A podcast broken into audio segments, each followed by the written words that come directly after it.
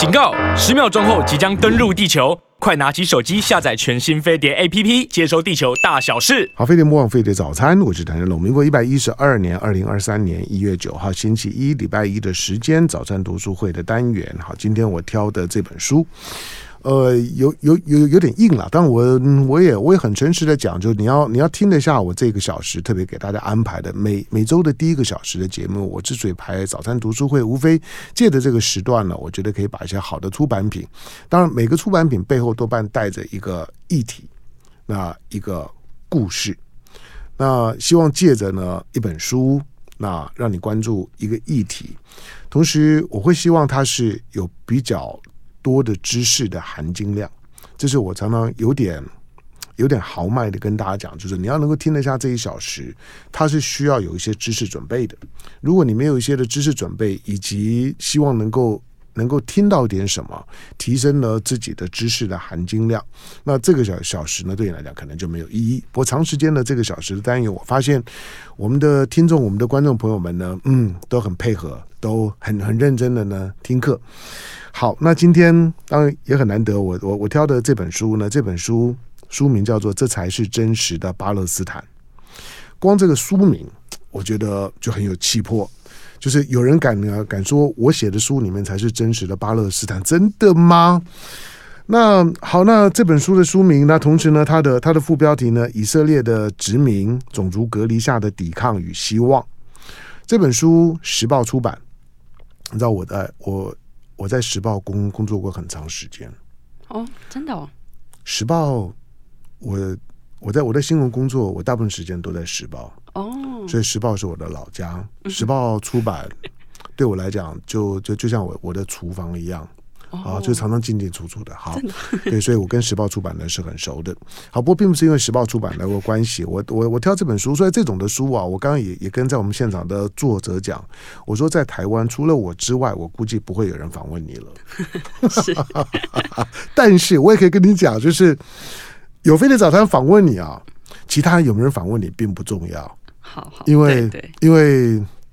坦白讲，就是大大部分会会关注这些议题的，大概都都是飞碟早餐的听众，嗯、所以飞碟早餐访问完了之后，大概就访问完了。太好了，太好了。那当然，我我之所以挑这本书，呃，刚刚在在在跟我讲话的，他叫王冠云。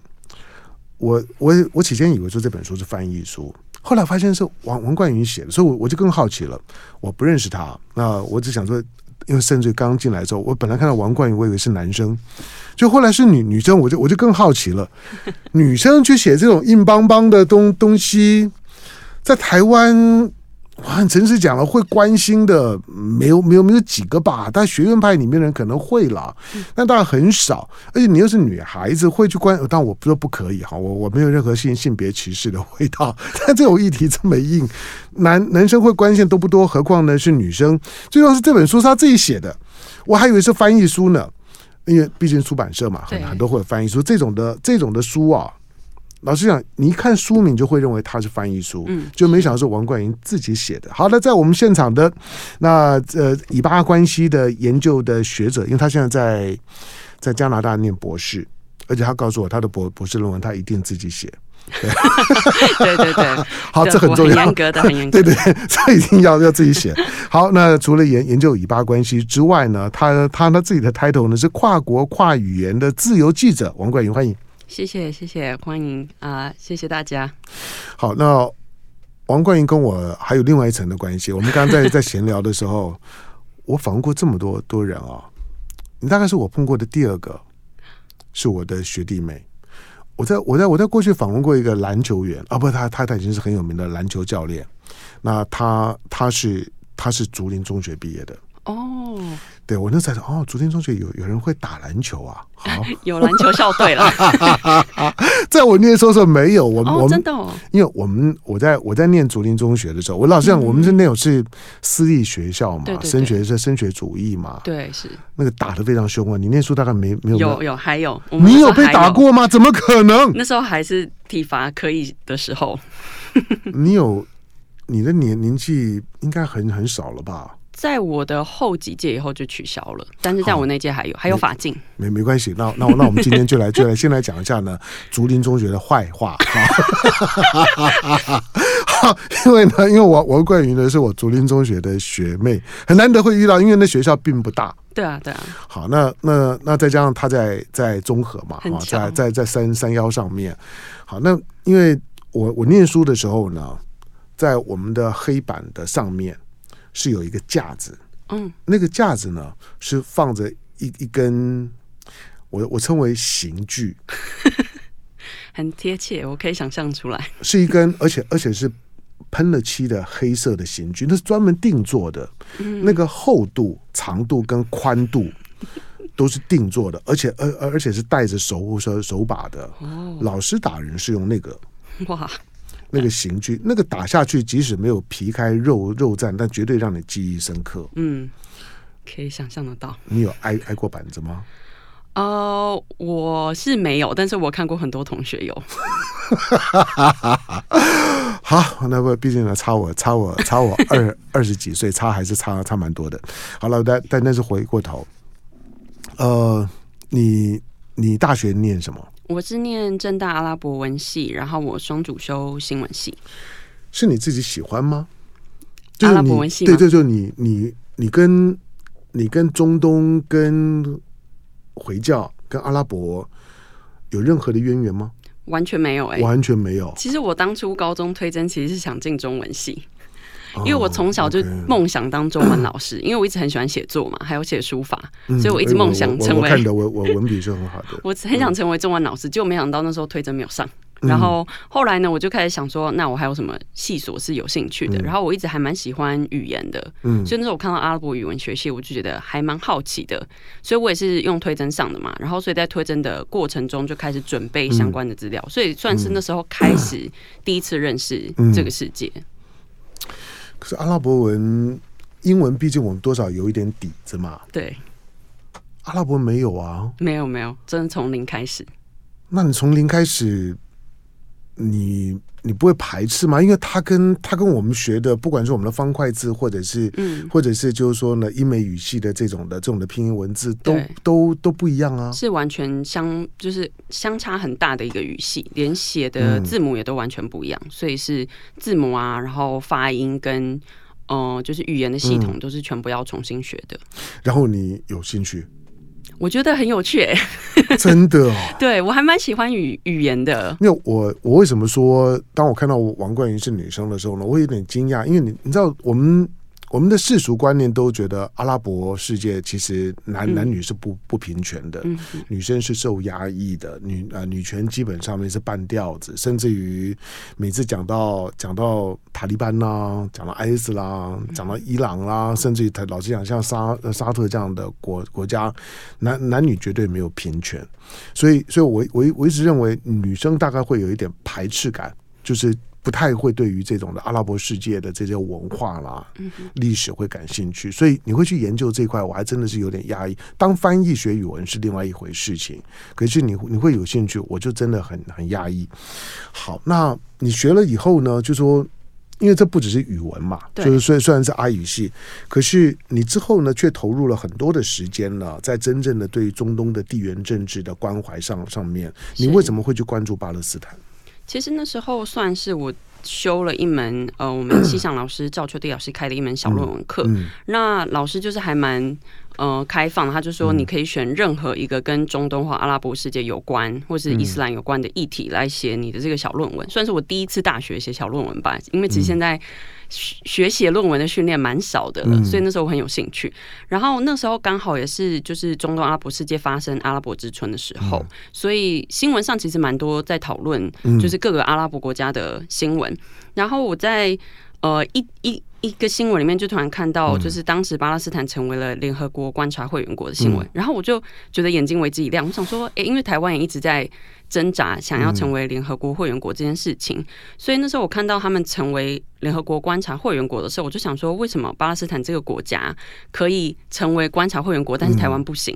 所以算是我第一次对巴勒斯坦开始产生兴趣。所以从那时候我就开始想办法，就是找一些跟中文相关的书啊，我就很想了解说巴勒斯坦是什么缘故啊，然后为什么就是比起台湾，他们有资格进去，然后我们还一直被卡在门外这样。嗯，好，当巴勒斯坦。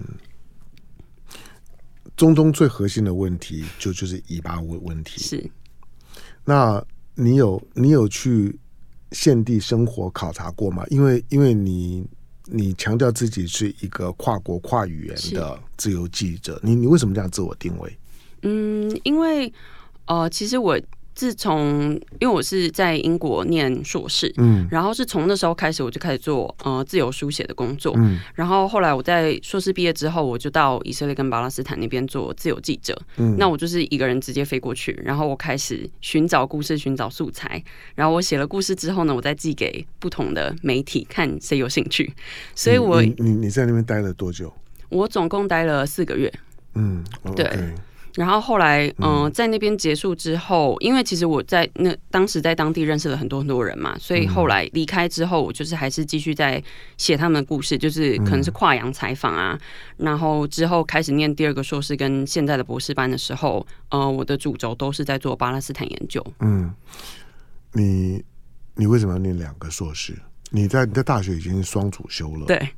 然后还要念两个硕硕士，为为什么？就是你你你你不敢面对这个社会吗？不是不是，其实其实我那时候你不要那么多防护啊，防卫心，我我是很好奇而已。对对对，其实老实说，双硕士并不是我的计划当中，嗯、但是其实是当时那时候，因为我刚搬到加拿大嘛，嗯，然后加拿大他们会比较注重有加拿大经验的人才可以进。就是工作职场或是博士班，因为他们博士班其实比较像是工作，嗯、是会给你 奖学金，会全额就是补助你的学费啊，嗯、然后你还可以有助教的工作，有薪水，嗯、所以国际学生的呃学费是非常非常高的，嗯、那他们要付出的代价也相对的比较多嘛，所以他们一个学期大概只收一个或者两个国际生，就是竞争非常激烈，嗯，所以那时候我在申请的时候就有教授就是有。跟我劝劝说，你还是要先念一个加拿大的学位，会比较好。嗯、就是虽然那时候我已经有英国的硕士背景了，嗯、但是他们还是建议我，就是应该有一些累积一些加拿大的经验，哦、因为像是其实有时候，嗯，不同的国家他们喜欢的学术方向跟学术呃研究人员是有点点不同的。嗯、其实我后来念了第二个硕士之后，我有我有感觉到那个差异，而且尤其是像我就是在书里面写的。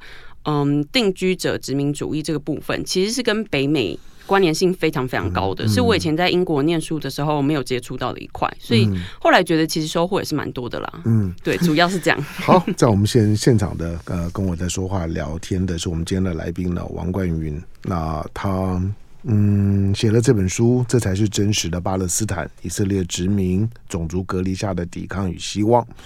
这当然是在二战之后啊。到现在为止，七十多年的时间不变的题材。那巴勒斯坦谈建国谈到现现在，其实它也并没有成真呢、啊。老老实讲，而且它的建国的条件越来越恶劣了。好，所以我我在看到这本书，尤其是一个台湾的，尤其后来发现是个女生写的，我当然很好奇哈。我说的只要是台湾的本土的书写，我都会优先的挑挑选，因为这跟翻译是非常不一样的。来，那在我们现场的，就是说研研究以巴关系，那这自己呢定位是跨国跨语言的自由记者王冠云。来进广告，回头之后呢，就继续问王冠云，就是好，那你到到到中东，你看到了什么？巴勒斯坦的现况？你是如何去理解的？进广告回头聊。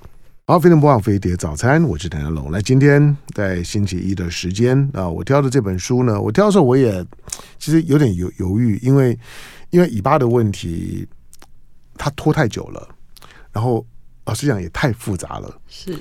那在现况来来讲，其其实太悲观了。我我是很诚实讲，嗯、就现况来讲太悲观了。所以我认为不管怎么谈。大国怎么谈？像最最近，我最近几年我也特别注意到，比如说中国对于巴勒斯坦问题的的表态。嗯，对，因为在那地方，中国要对巴勒巴勒斯坦问题的表态，其实也有点困难。固然会会满足于就是说阿拉伯世世界。的期待，对，可是中国跟以色列关系也不错啊。嗯、那那你这样子去谈巴勒斯坦，而且一直强调双重建国，而且要回到一九六几年的那个时候，对，那个时候对，那那个时候大家呢，对于就是说呢，那个建国的基本的共识，你要以色列现在去接接受，不可能。嗯、以色列纳唐雅胡又回来了，是对不对？你看我还是有概念吧？对对对不对？观众不可能说我我都还是有概念，我可以跟你聊的。好。那你那那堂雅胡又又回来了，而且这而且这这次回回来，我觉得他是满血复活，是 OK，跟跟跟过跟一一年多以前的情况非常不一样。一个满血复活的纳唐雅胡这么极右派，而且他现在的联合政府里面极右派的进来了。对对对。那这种的结构下面来讲，你要去挑战以色列在这个地方的霸权，要让巴勒斯坦呢真的还对建国抱着希望，我觉得那个难度呢非常非常高。好，那我问你就那那那你去，呃。你你去，你看到了什么？我我刚所提出来对巴勒斯坦的悲观，你你同意吗？嗯、呃，我同意。嗯，这这就跟我其实在去之前，在很多新闻上啊，嗯、或是学术研究上看到的描述，其实是很很雷同的。嗯，那我当时其实想要去巴勒斯坦，最主要原因是因为第一个是我在中文的世界很少看到有直接书写巴勒斯坦相关，然后大部分都是翻译。对对，那第一个就是我那时候其实是存着一点。怀疑的，我在想说，所以究竟真实的实际上到底是长什么样子？嗯、然后再加上，呃，后来我在英国的时候认识了一些巴勒斯坦的同学，嗯，那他们口中叙述的巴勒斯坦跟我就是以前在书上读的感觉又不一样，嗯，所以我就更好奇了。所以我跟他们做朋友之后，我就我才就是真的下定决心，我要自己去那里。嗯，那我到实际走访之后，我觉得是很真实，但是也不真实。为什么？我觉得这是这这就是我其实，在书里面我常常在探讨的一件事情，就是也是为什么我在书里的副标里面我会写抵抗与希望。我觉得我在巴勒斯坦的日子是常常充满矛盾的，嗯，因为就像刚才呃所叙述的那一切，听起来是很绝望、很绝望的嘛，然后感觉好像没有未来、没有明天，然后其实每个巴勒斯坦人每天起床。去工作、去上学，巴勒斯坦儿童去上学，他们都没有办法预测是不是今天可以安全的回家。没错，对，他们有可能在路上的时候就被逮捕，嗯、或是被一颗子弹枪击，这都是百分之百会发生的情节。那可是同时，我觉得那个矛盾跟冲突的点在于，我认识的巴勒斯坦却是我认识的人里面最乐观，然后最快乐的一群人。Oh, really? 对，所以我觉得那个冲突的矛盾是很强烈的。有时候我自己在当时的时候，我会陷入一种还蛮深的绝望感。可是反而是旁边的巴勒斯坦人会安慰我。然后我们像是记者一起出去前线的时候，那我一开始因为就我是自由记者，然后也比较天真嘛，比较傻，就是比较傻。然后所以你还敢去？不不不久之前不是才一个女女记者被被打死吗？是。是对，所以那时候其实我去前线的时候，一开始比较不懂的时候，呃，其他巴勒斯坦记者会一起带我。然后我还记得那时候，他们还会把自己的装备给我，因为他们可能看我就是没有防弹背心啊，嗯、然后他们就会把自己的安全帽给我。可是其实这件事情是还蛮令我讶异的，因为对对以色列士兵来讲，他们。他们的子弹比较不会对着一个是亚洲脸孔的人，嗯、他们一定是首先是瞄准是巴勒斯坦人嘛，所以当他们愿意把自己保护他们生命的东西都让给我的时候，我是一个很惊讶的态度。嗯、对，我就觉得，哎、欸，他们是真的很特别的一群人，嗯、所以我才会觉得说，跟刚才所描述的那个现况是非常雷同，但是同时之间也让我看到非常就是不一样的一面。嗯，我没有，我没有去过了哈，当但是我我当然。不不只是基于我自己对国的国际政治，我自己的本科，然后我自己的工作，我花很多的时间呢在国际新闻上面。嗯、那我当然会关注呢巴勒斯坦的问题。我我刚刚讲的悲观，其实你只要有关注中东的新闻，对，或者像我一样会常常去看半岛电电视台，嗯、那大概大概都会得到跟我相同的印象。嗯，是。好，可是。一方面我，我我自己哈，台湾台湾很多的一些的清真寺啦、伊斯兰的这这这些的教友们啊，其实我我认识还还不少。嗯、好，那所以我也我也会跟他们谈起的这些的事情。当然，他们就是一个阿拉伯的视角。对。但是现况上面来讲，巴勒斯坦到底是怎么看自己的？这个就很重要。嗯、这也是我我挑这本书的原因，因为因为你有你有第一手的视角。我我在我在过去谈巴勒斯坦的时候。呃，我我常常引用引用英国的前首相卡麦隆，嗯、卡麦隆曾经曾经讲过说，他觉得地球上面如果有有地狱，那个地狱呢就在加沙。嗯，他他他觉得加加萨的情况令人同情，是他觉得那边的情况非常的悲惨，没有未来，而且因为因为对对自己的未来不抱着希望，所以也不知道怎么去规规划。而且，当他接下去这不他讲的，我我觉得一个很关键的原因就是说，大家对巴勒斯坦的现况都很虚伪。对，就是议题热的时候，好，女女记者被被被枪杀了，好，那你就看到拜登出来道道道个歉，对，然后到中东去也要装模作样去那地方走一走，但是你你没有解决任何事啊。是，你现在对那那场雅虎像上来了之后，那你能你你能怎么样呢？而且眼看着就是整个巴勒斯坦区现在已经被分割的零零落落落了，就是以色列很很明显的，除了加沙这一小块之外，其他的在在约旦河的这这这一边的，呃。他就是用，他不是用鲸吞，他是用蚕食的方方式，他就慢慢的分分分割那些豚的豚梗区，对，让你巴勒斯坦就是活不下去。没错。好，那你你去看了，那你觉得就是说巴勒斯坦人？接下去他们该如何自自处？就是国国国国际社会的舆论，我我觉得我不想听了，因为因为讲来讲去就就那套嘛。我支持你，你建国他 how 怎么做？对，其实老实说，哦，我跟这么多巴基斯坦人这么多年来就是持续追踪啊，因为其实我也有一些。呃，受访者是比如说我六年前访问过的，然后他们现在长大了，然后因为我说的是呃十二岁的小朋友，我可能以前访问过，他们现在已经成人的时候，他们的想法一定不一样嘛。而且我我我认识的就是中东的这些小朋友，像巴勒斯坦这些小朋友。我觉得他们都很都很早熟，是非常非常，因为他们其实从小就必须目睹亲人在眼前被杀、被捕的这些事情，所以是被迫的，就是要提早长大了。对，然后我其实跟蛮多呃巴勒斯坦人谈过，他们对未来其实，我觉得年轻一辈其实算是依然充满希望的。老一辈的人可能因为他们就是看过从前，就是可能从一九四八一直到今天，所以我跟老一辈的人谈的时候，他们会跟我说，他们觉得现况是每况愈下的。但是我跟年轻一辈的人谈的时候，其实我觉得，呃，我是蛮蛮开心听到，就是蛮多年轻人现在会抱有一点希望。嗯尤其是在去年二零呃前年了二零二一年的时候的五月，那时候发生那个耶路撒冷谢赫贾拉事件。嗯，那那时候后来，呃，全球各个各大城市都有很多。呃，支持巴勒斯坦的游行，嗯，嗯，那所以那一次的事件就可以看出来，其实现在新一代的巴勒斯坦人，他们依然没有放弃，他们就是运用呃新媒体跟自媒体的力量，在串串联全球的一些草根啊，或者是巴勒斯坦移民的这些力量，想要呃借此影响在国外的一些政治决策。嗯，所以我觉得，对新一辈的人来讲，他们还是存有希望的。嗯，对，所以嗯，我跟很多巴勒斯坦人谈的时候，我会觉得他们。心中还是保有这份希望，嗯。嗯，不管是新一代或是老一代，虽然老一代他们可能比较悲观，但是他们心中存有的希望是，他们要把我要回家的这个观念传给下一代，那他们世世代代的人都会。一直知道说啊，巴勒斯坦是我的家，即使他们现在是难民的身份不能回去，嗯、但是就会一直告诉他的子孙说，就是这是我们的家，嗯、我们有一天要回去。所以这样有点像是薪火相传一样，就是一直代代相传下去。嗯、所以我一直觉得，虽然现况是非常非常悲观的，但是我认识的巴勒斯坦人都还是存有这份希望。嗯，巴勒斯坦人具有具有怎么样的民族特质？当然，以色列有犹太人自己吃过这么多的苦头。对。他曾经是被屠杀、被压迫的，是。可当他建国了之后，他对于去压迫巴勒斯坦，他也不手软啊。对。所以我不管，当然巴勒斯坦人要抱着希望，这个当然是他的权。但是我只是说，从纯粹从国国际政治观察的角度来讲，嗯、我对巴勒斯坦的未未来是是悲观的了。嗯哼。好，那呃，你你在你在看巴勒斯坦的时候。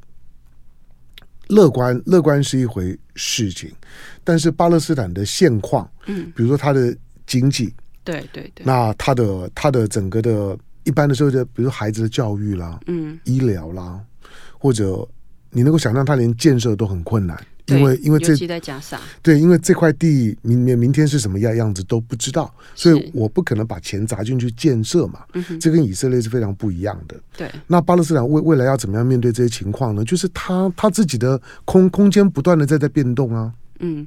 是，其实面对这些问题，巴勒斯坦人就是 是真的很无奈，因为他们基本上是没有任何武力可以抵抵抗的。我常常讲说，其实以巴问题，我为什么不太用以巴冲突或以巴战争？因为他们并不是战争，也不是冲突，他们是两方不对等的军事武力行政状态，在去 对抗一个殖民母国的状态。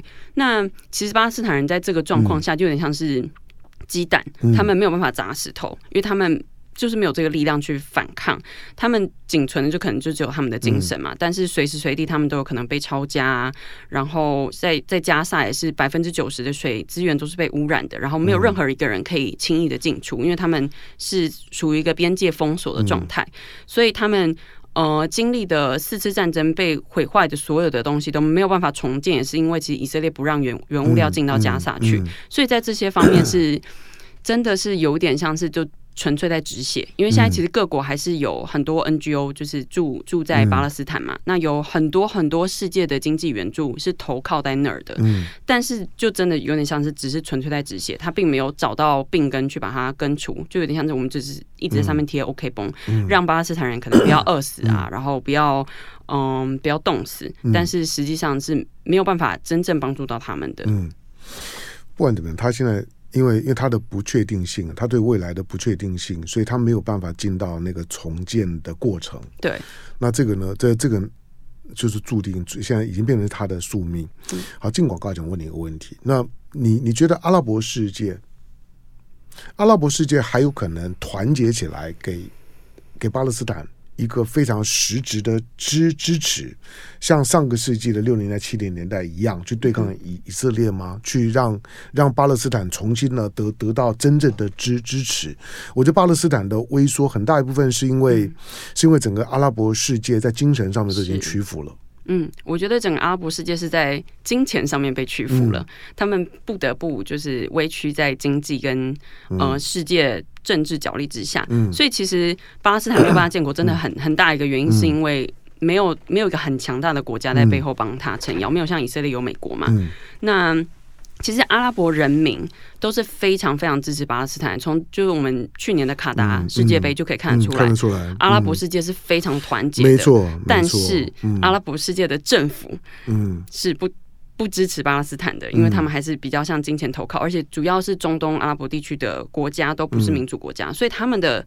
领袖其实没有办法代表民意，嗯，但是在这方面其实还是需要这个地方的人民就是继续努力，因为你必须要有代表民意的政府，你才有办法去支持巴勒斯坦嘛。嗯、那现在如果政府都还是以经济为考量的话，嗯、其实基本上巴勒斯坦真的没有办法受到那么广大的阿拉伯，嗯，就是政治层面上的支持，嗯，对，好，嗯。因为，因为这个这个问题是很复杂，我们关心是一回事了，但是我还是悲观，就是在中东的地区呢，有两个民族的未来，我我是悲观的。巴勒斯坦，因为巴勒斯坦直接面对的是以色列，以及以色列后面的美国装模作作样的对巴勒斯坦的态度。那整个阿拉伯世界情感上面当然是支支持巴勒斯坦的，就像你刚刚提到的，刚结束的卡达的世界杯，大家都说呢，这个这个是呃世界杯里面呢，其实其实主办国呢两个，一个呢一个是中中国，因为所有的硬体都都都是中国的，另外一个呢是巴勒斯坦，巴勒斯坦才是主主办国，因为巴勒斯坦被看见了，对在卡达的世界世界杯里面呢，巴勒斯坦呢无所不在，是。就是明明他也没有球队哈，可是呢，巴勒斯坦在卡达里面呢是被高被高举的，对，但是也就只能够这样而已。是。另外一个是库德族。嗯，对，库德族也很绝绝望啊！难道难道真的以为库德族？你也看到美国美美国不过在玩库德族而已，把库德族当当筹码。同样的，土耳其可以拿拿拿库德族去威胁瑞典，威威胁芬兰。你说你瑞瑞典跟芬兰也还是乖乖配合啊？换句话说呢，这些呢少少数族裔不管多悲惨，从人道的角度、国际新闻的角度，偶尔呢你的目光会瞥向他们，给予一点点的同情，但是实质上面来。讲能够做的少之又少，都是很悲观的。包括高加索的亚美尼亚，也也亚美尼亚虽然现在是一个独独立的国家，可是这个国家的历史也非常的悲情啊。大量的亚美尼亚人，海外的亚美尼亚人的人数是生活在那地方的亚美尼亚人的人数的二点五倍。嗯，大部分亚美尼亚人都在流亡的过程当中呢，在海外了。那进广告，回头之后呢，来我们继续谈这本书，这才是真实的巴勒斯坦，以色列的殖民、种族隔离下的抵抗与希望。时报出版，那作者王桂云在我们的现场来进广告，回头聊。啊飞碟不枉飞碟早餐，我是谭正龙。来，今天呢，星期一的时间啊，推荐这本书，这才是真实的巴勒斯坦啊，以色列殖民、种族隔离下的抵抗与希望。那书呢是时报出版。作者呢是王冠云，王王冠云，我刚刚呢特别介绍他，因为他是我学妹，很难得碰到呢竹林中学的学妹。我小学竹林小学国中的时候呢是竹林中学，然后之后呢念师大附中，所以我在在竹林中小学念了九年的时间。好，那呃，因为竹林在在中永和，中永和当地的人大概就知道了哈，他他是私立学学校了。那我说那是升升学主义的学校，我我想要读竹林，我就觉得我觉得那边我我被打过一次哦，对，印象印象深深刻。你你你你知道我被打的理由吗？不知道。哦、呃，我们的。有人有人去去跟我们的训导主任了去检检举，嗯、说我骑脚踏车骑太快了，然后我就被打了。是校校外的事情吧？就我放我放学骑脚踏车回回我回家啊？可是这不是已经放学了吗？放学，但是去检举我的是校车的司机啊。哦，校校车的司机说我骑在他前面的时候，意思说我我我骑的比他都还都都还快。嗯哼，然后去就就去跟跟训导主任讲。我就被打了，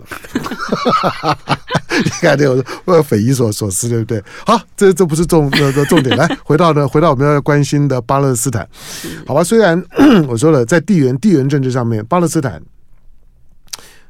它就像是那种被被困在猪笼草里面的苍蝇、蜜蜜蜂一样。当当你进进去了，盖子盖呃盖上了，再再再过个十来天，盖子再打开的时候。它就剩下一些残骸。对对，巴勒斯坦在那地方就就是好像大家都讲到巴勒，我我知道我知道他很惨，那些话大家都会讲，可他就在慢慢的被恶性消化的的过程。好，那这种恶性消化的过程，使得我们的关心啊，我觉得都变得很廉价。嗯，就是真实的真实的情况，你觉得巴勒斯坦还有建国的可能吗？比如说加萨的这一块。有可能吗？以色列会放过加萨吗？我觉得，嗯，以色列当然现在目前为止是想要先吞下耶路撒冷。嗯，其实耶路撒冷才是他们第一个目标。特别是美美国在在特朗普就川普的时代，他宣布美国承认。耶路撒冷是以色列的首首都，那就完了。你美国的态度就已经出来了，那个很。所以到那一刻的时候呢，你美国就不用装了，就是你对巴勒斯坦讲话已经没有力了。对对，嗯，所以其实。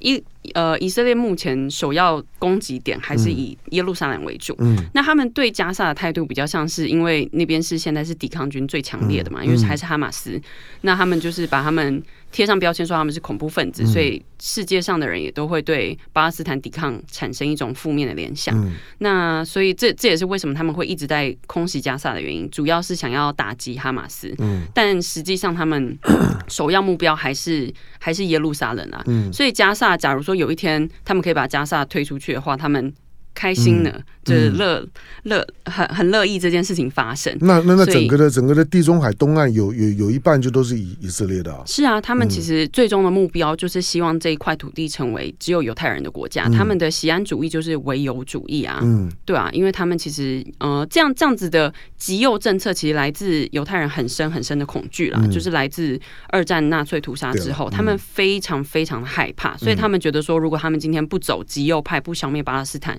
那是不是有一天他们又要被消灭了？所以他们的这么残酷的手段背后，其实是极深的恐惧。那其实，在国际政治上，恐惧其实是最好最好的筹码，当然最好玩弄人民，呃，决定操纵选票啊，最好的一个筹码。对，所以其实巴勒斯坦建国的困难点就在于，其实两边都不愿意放开耶路撒冷，因为呃，当初。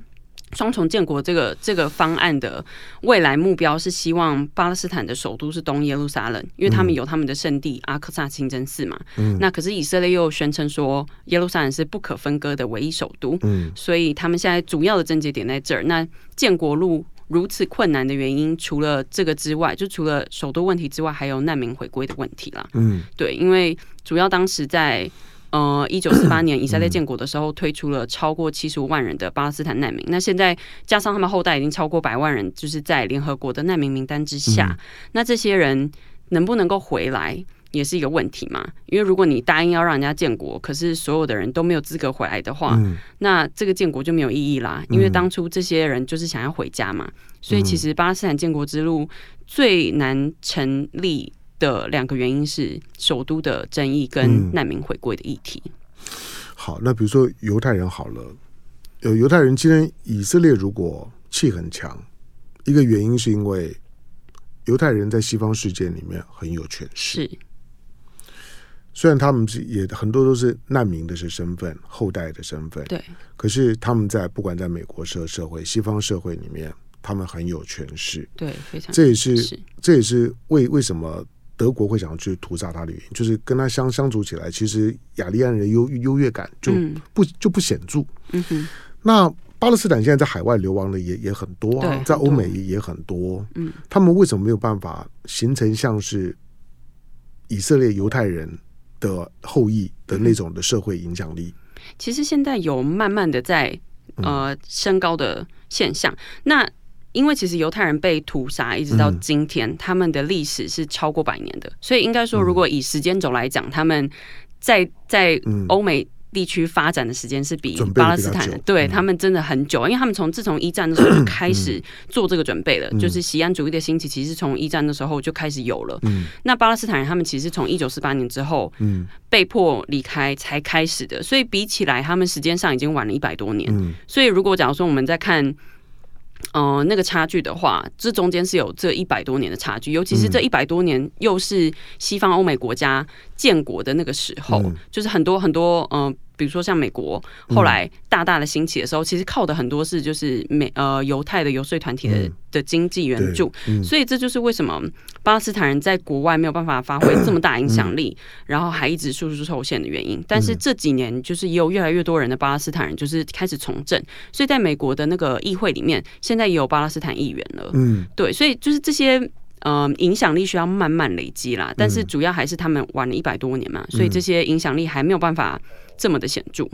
好，最后一个问题，呃，这几年的时时间，我在我我我在关注，就是说中国大陆，嗯，中国大陆的中东政政策慢慢的、慢慢的清晰化了。嗯，其实他过去对中东的问题，他很含蓄，嗯、因为因为那个地方一方面是美国的势力范范围，是。再来就是说，因为中东的问题很难搞，嗯，他不管是在在就是说呢。伊伊斯兰世界里面的教派问题，不同国国家之间的领土问题，或者是以阿之间的问题，以巴的问题，每一个都很难搞。嗯，所以中国在在过去呢，对中东，我觉得它有一点就是说敬而远之，就是保保持距离。我常常形容就是说，即使是伊朗的核协议在签订的时候。中国是参与谈判方之一，嗯可是，在拍拍最后的大合照的时候呢，那个时候的外交部长是王毅，王毅竟然站到了最旁边，那张的照片是非常有意思的。中国是个大国，可是呢，那张照片王毅自己站到最旁边去了，就说比站在德国啦，就这个这个俄罗斯啦等等英国、法国站到更更旁边。